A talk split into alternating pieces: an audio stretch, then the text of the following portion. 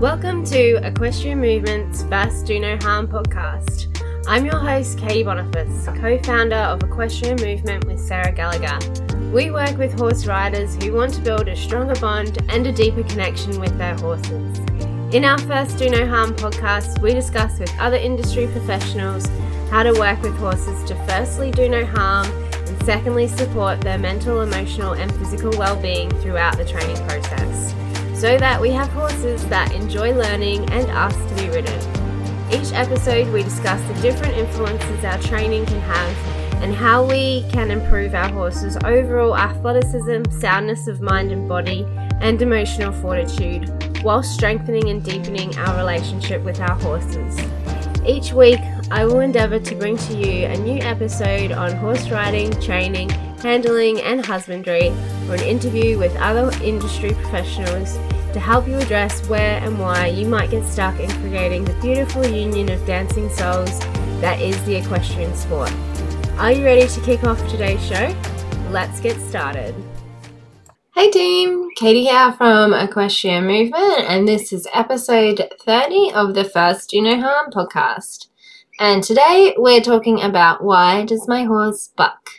So if you have a horse that has a buck here and there, or you have a significant bucking problem, I'd love to hear from you. Uh, obviously, have a listen to this podcast first and see if you can identify which of the underlying problems it might be, and then reach out and we can see if we can help you a little bit with moving forward with your horse. So, when we're talking about issues with our horses bucking, the where we need to start is with our first do no harm principles. Does your saddle fit well? Are your horse's teeth done? Are their hooves well maintained? Do they have ulcers?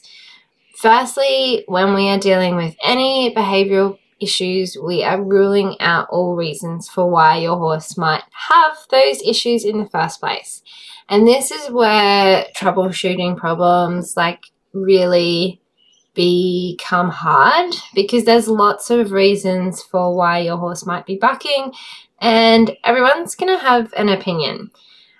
Whilst everyone is having opinion, just let me tell you that hitting your horse with the whip for bucking only exacerbates the problem. Uh, I have been in a position previously, many a time. This is some pretty old school training. Is that to punish your horse for bucking is to use your whip on them. And really, all it does is make them buck harder, make them buck higher, and then it becomes a contest between who can buck harder and who can whip harder. So it really is not going to address the issue and it is of no benefit to you or your horse. The horses only buck because they're trying to communicate something. Some horses also will buck out of a little bit of excitement if you're like really revving them up and, and getting things going.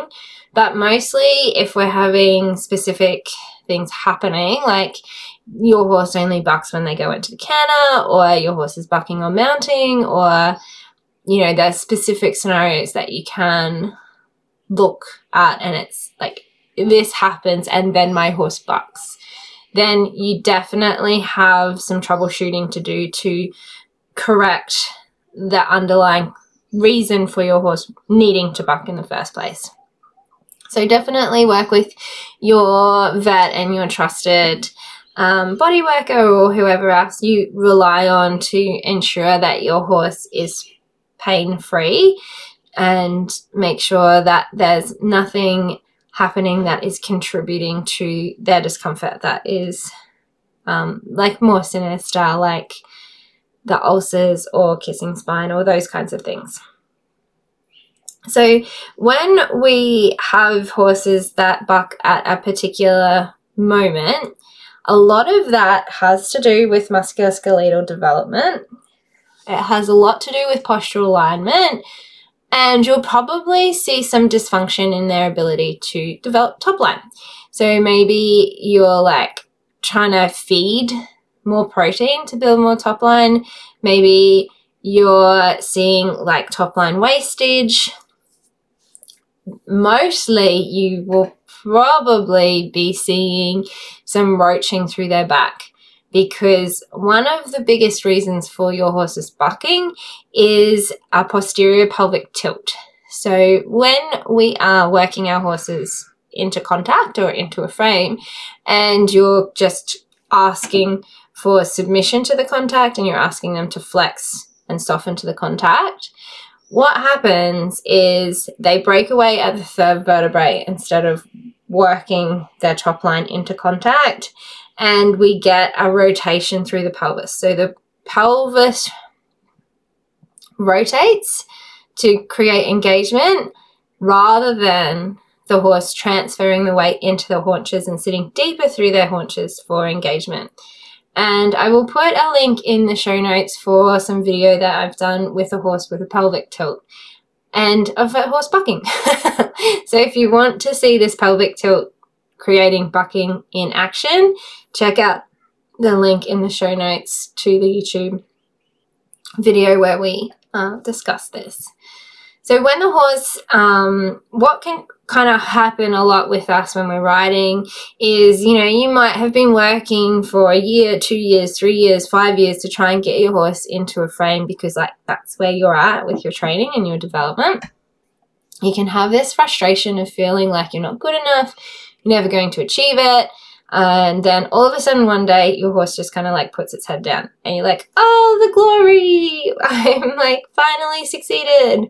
But they might only put their head down for like one or two strides because initially, when their head starts to come down, it's like just a release of tension of the top line muscle. That tension has come from working with hollowness and mostly from working with like the pelvic imbalances as well with alignment. So before our horses actually build top line, they first have to release the top line muscle, the tension that they're holding in the top line muscle to engage the top line. So the muscle building and the muscle bulking as a result of like contracting and releasing the muscle.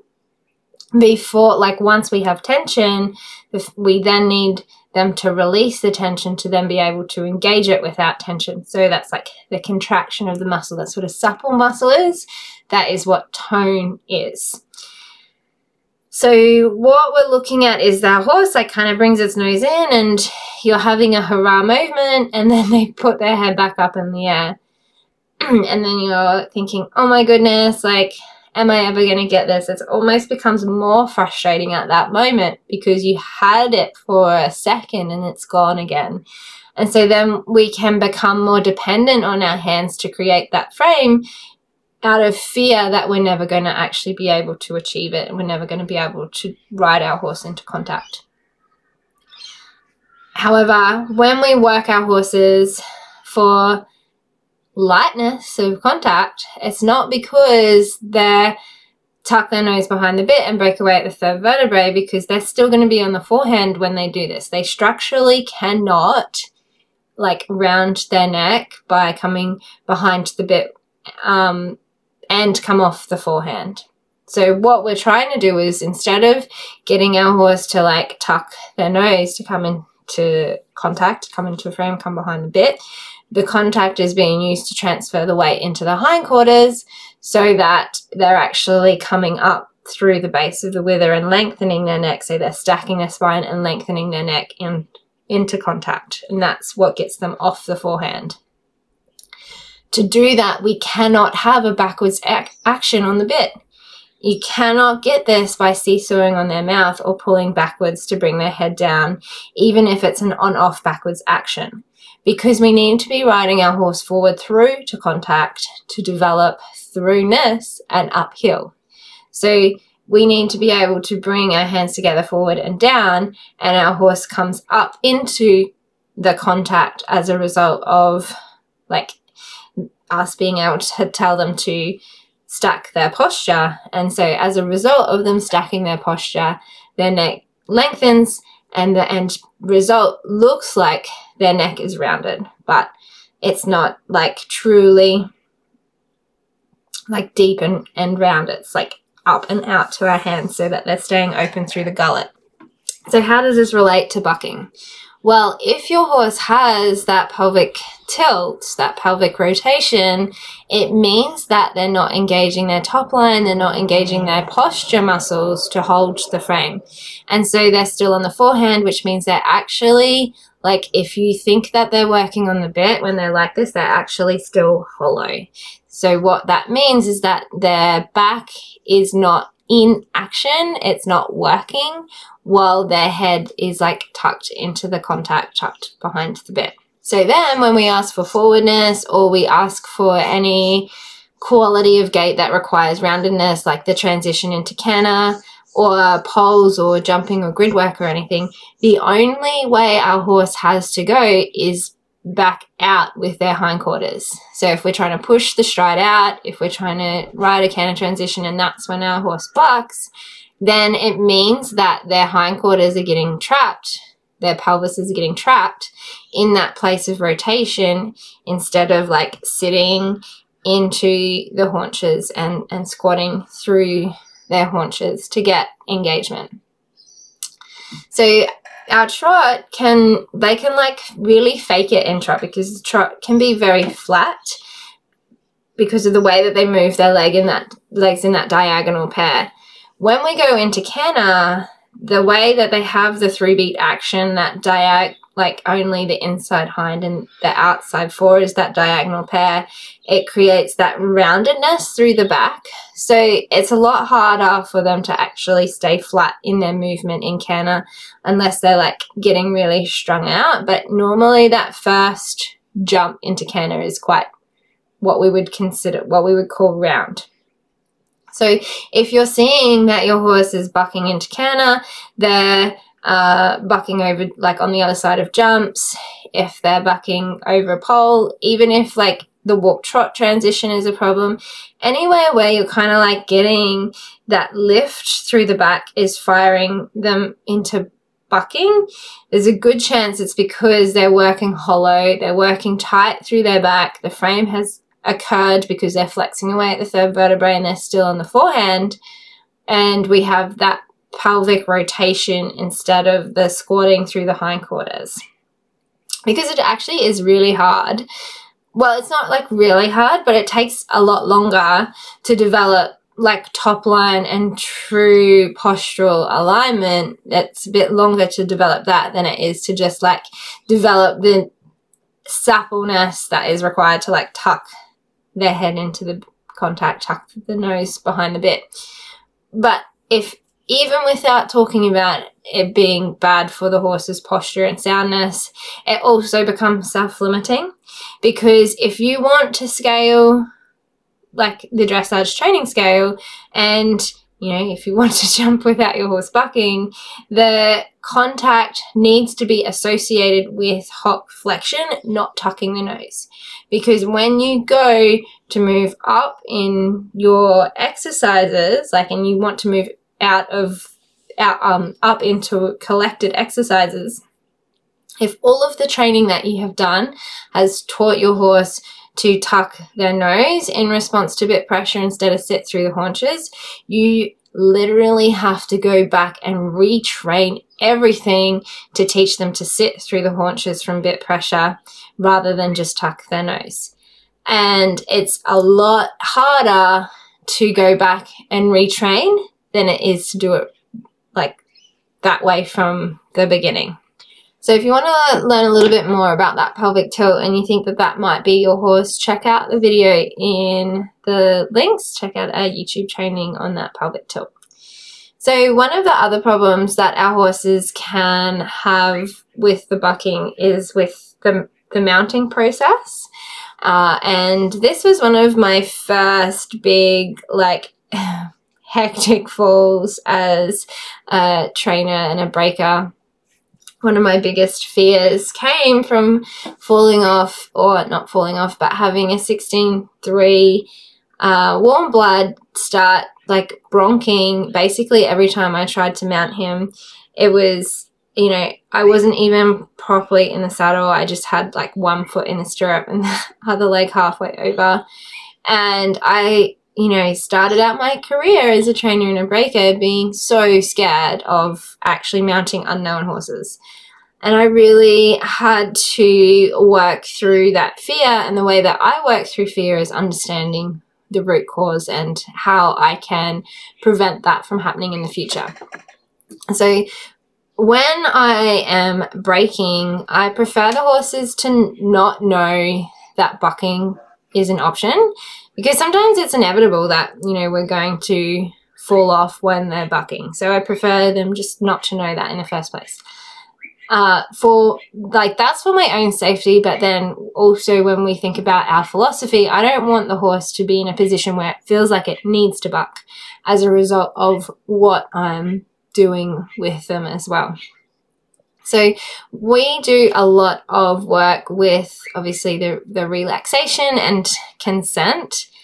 And this is another way that can kind of help you troubleshoot your first do no harm principles is that if we're doing the work with the consent and your horse isn't consenting the bridle, then it might be time to check teeth, bridle fit, like uh, if you don't know the horse, maybe get the get the mouth checked for trauma. If the bit has been used in a way that's created tissue damage before you've had them.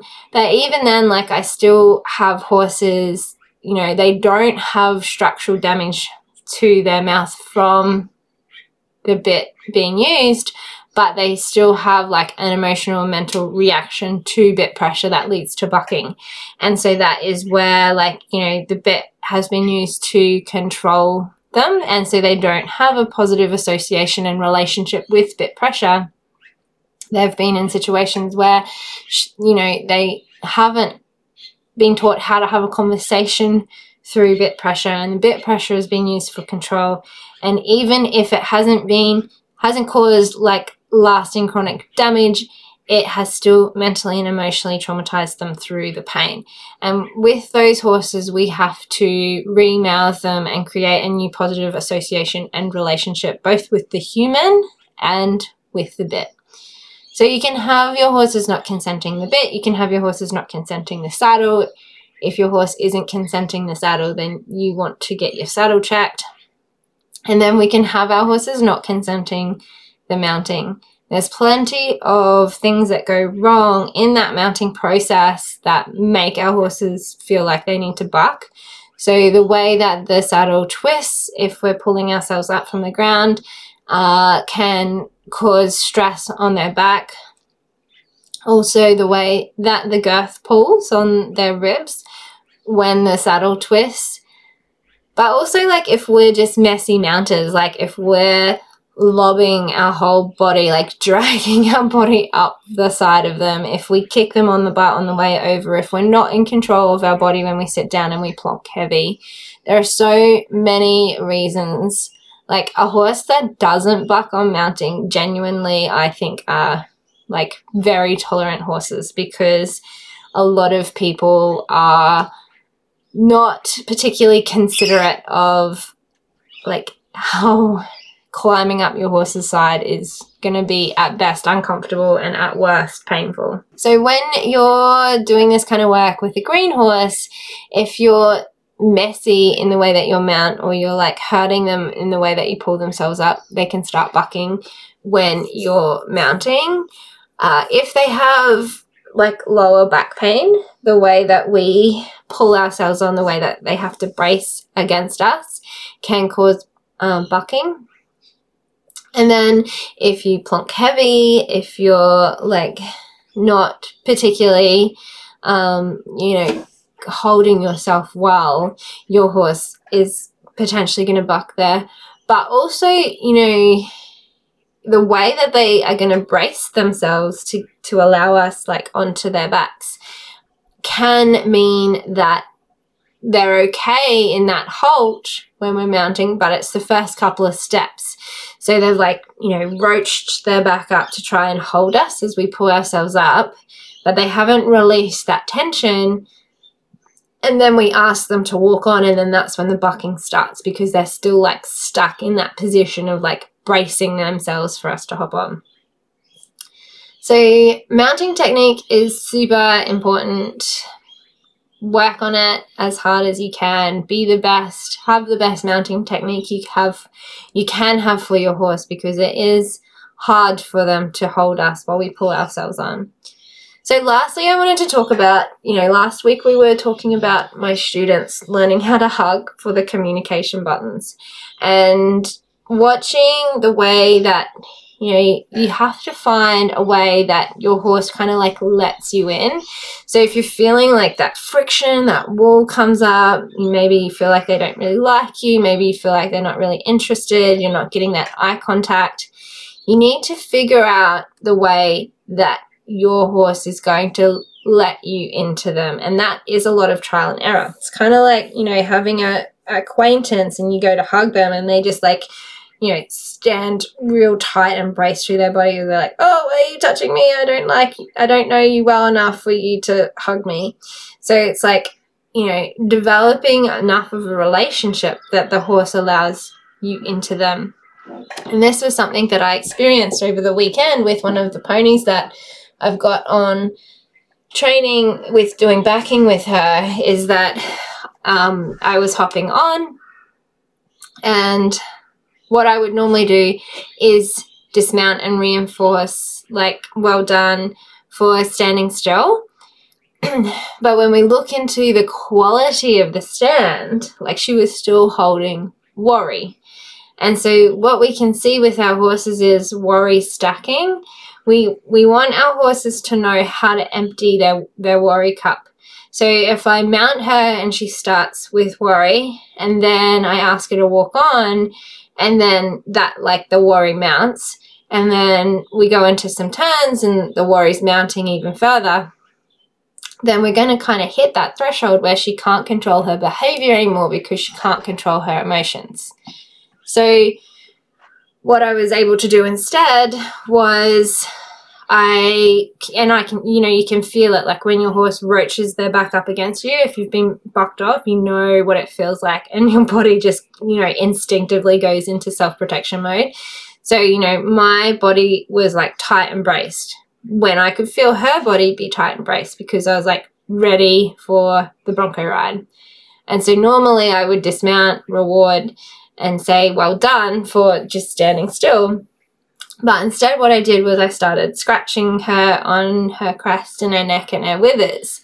And as I was scratching her, she kind of like relaxed a little through her body. And like as her body relaxed, my body could relax. And then as my body relaxed, I scratched a bit more and her body relaxed a bit more. And so we kept doing this, and it was probably about five or 10 minutes of just sitting and scratching her back. And slowly she was like more and more relaxing and melting into me and allowing her allowing me into her back. Uh, and this is a really important thing that I think that we need to really consider when we are hopping on our horses is that you know, just because they're standing still for us and behaving doesn't necessarily mean that they're allowing us into their back, doesn't necessarily mean that they're enjoying being ridden or want us on their back. So you really want to feel, you know, your horse really inviting you into the saddle and into their back and onto their back um, you know, she already was doing that. We have a really good relationship on the ground, but um, she was already doing that at the mounting block where if a horse kind of like squares up, they kind of stand differently when they're ready for you to hop on because they're like squaring out and bracing themselves for you to hop on. And so that's to me an invitation into the saddle. And so when I saw her standing up squarely, that is like, yep, you're ready for me to hop on, I'll hop on. That's when I'm going to commit to swinging the leg over. That to me is consent. Mm. But then, like, within the saddle, even though she was saying, yep, you can hop on, she didn't know what was going to happen next and what to expect. So, what I want the horses to do next is just to relax, like, be happy, just chill, take a moment, take a breath. And so, just like scratching her and you know doing that work where we kind of like strip back those boundaries and connect and you know melt together and integrate in movement and togetherness like that's when you know that they're kind of they've got you and they're going to carry you and they're not going to eject you. so then, like, dismount, reinforce for that relaxation, creating a really positive experience for her in that process itself. So when we have that worry cup stacking, you know, that in itself can kind of cause an explosion of behavior. A horse that can't control its emotions can't control its behavior. So if it's getting more and more worried and getting more and more tense, inevitably, especially as we pick up speed, that tension will um, become bucking and, and those kinds of things.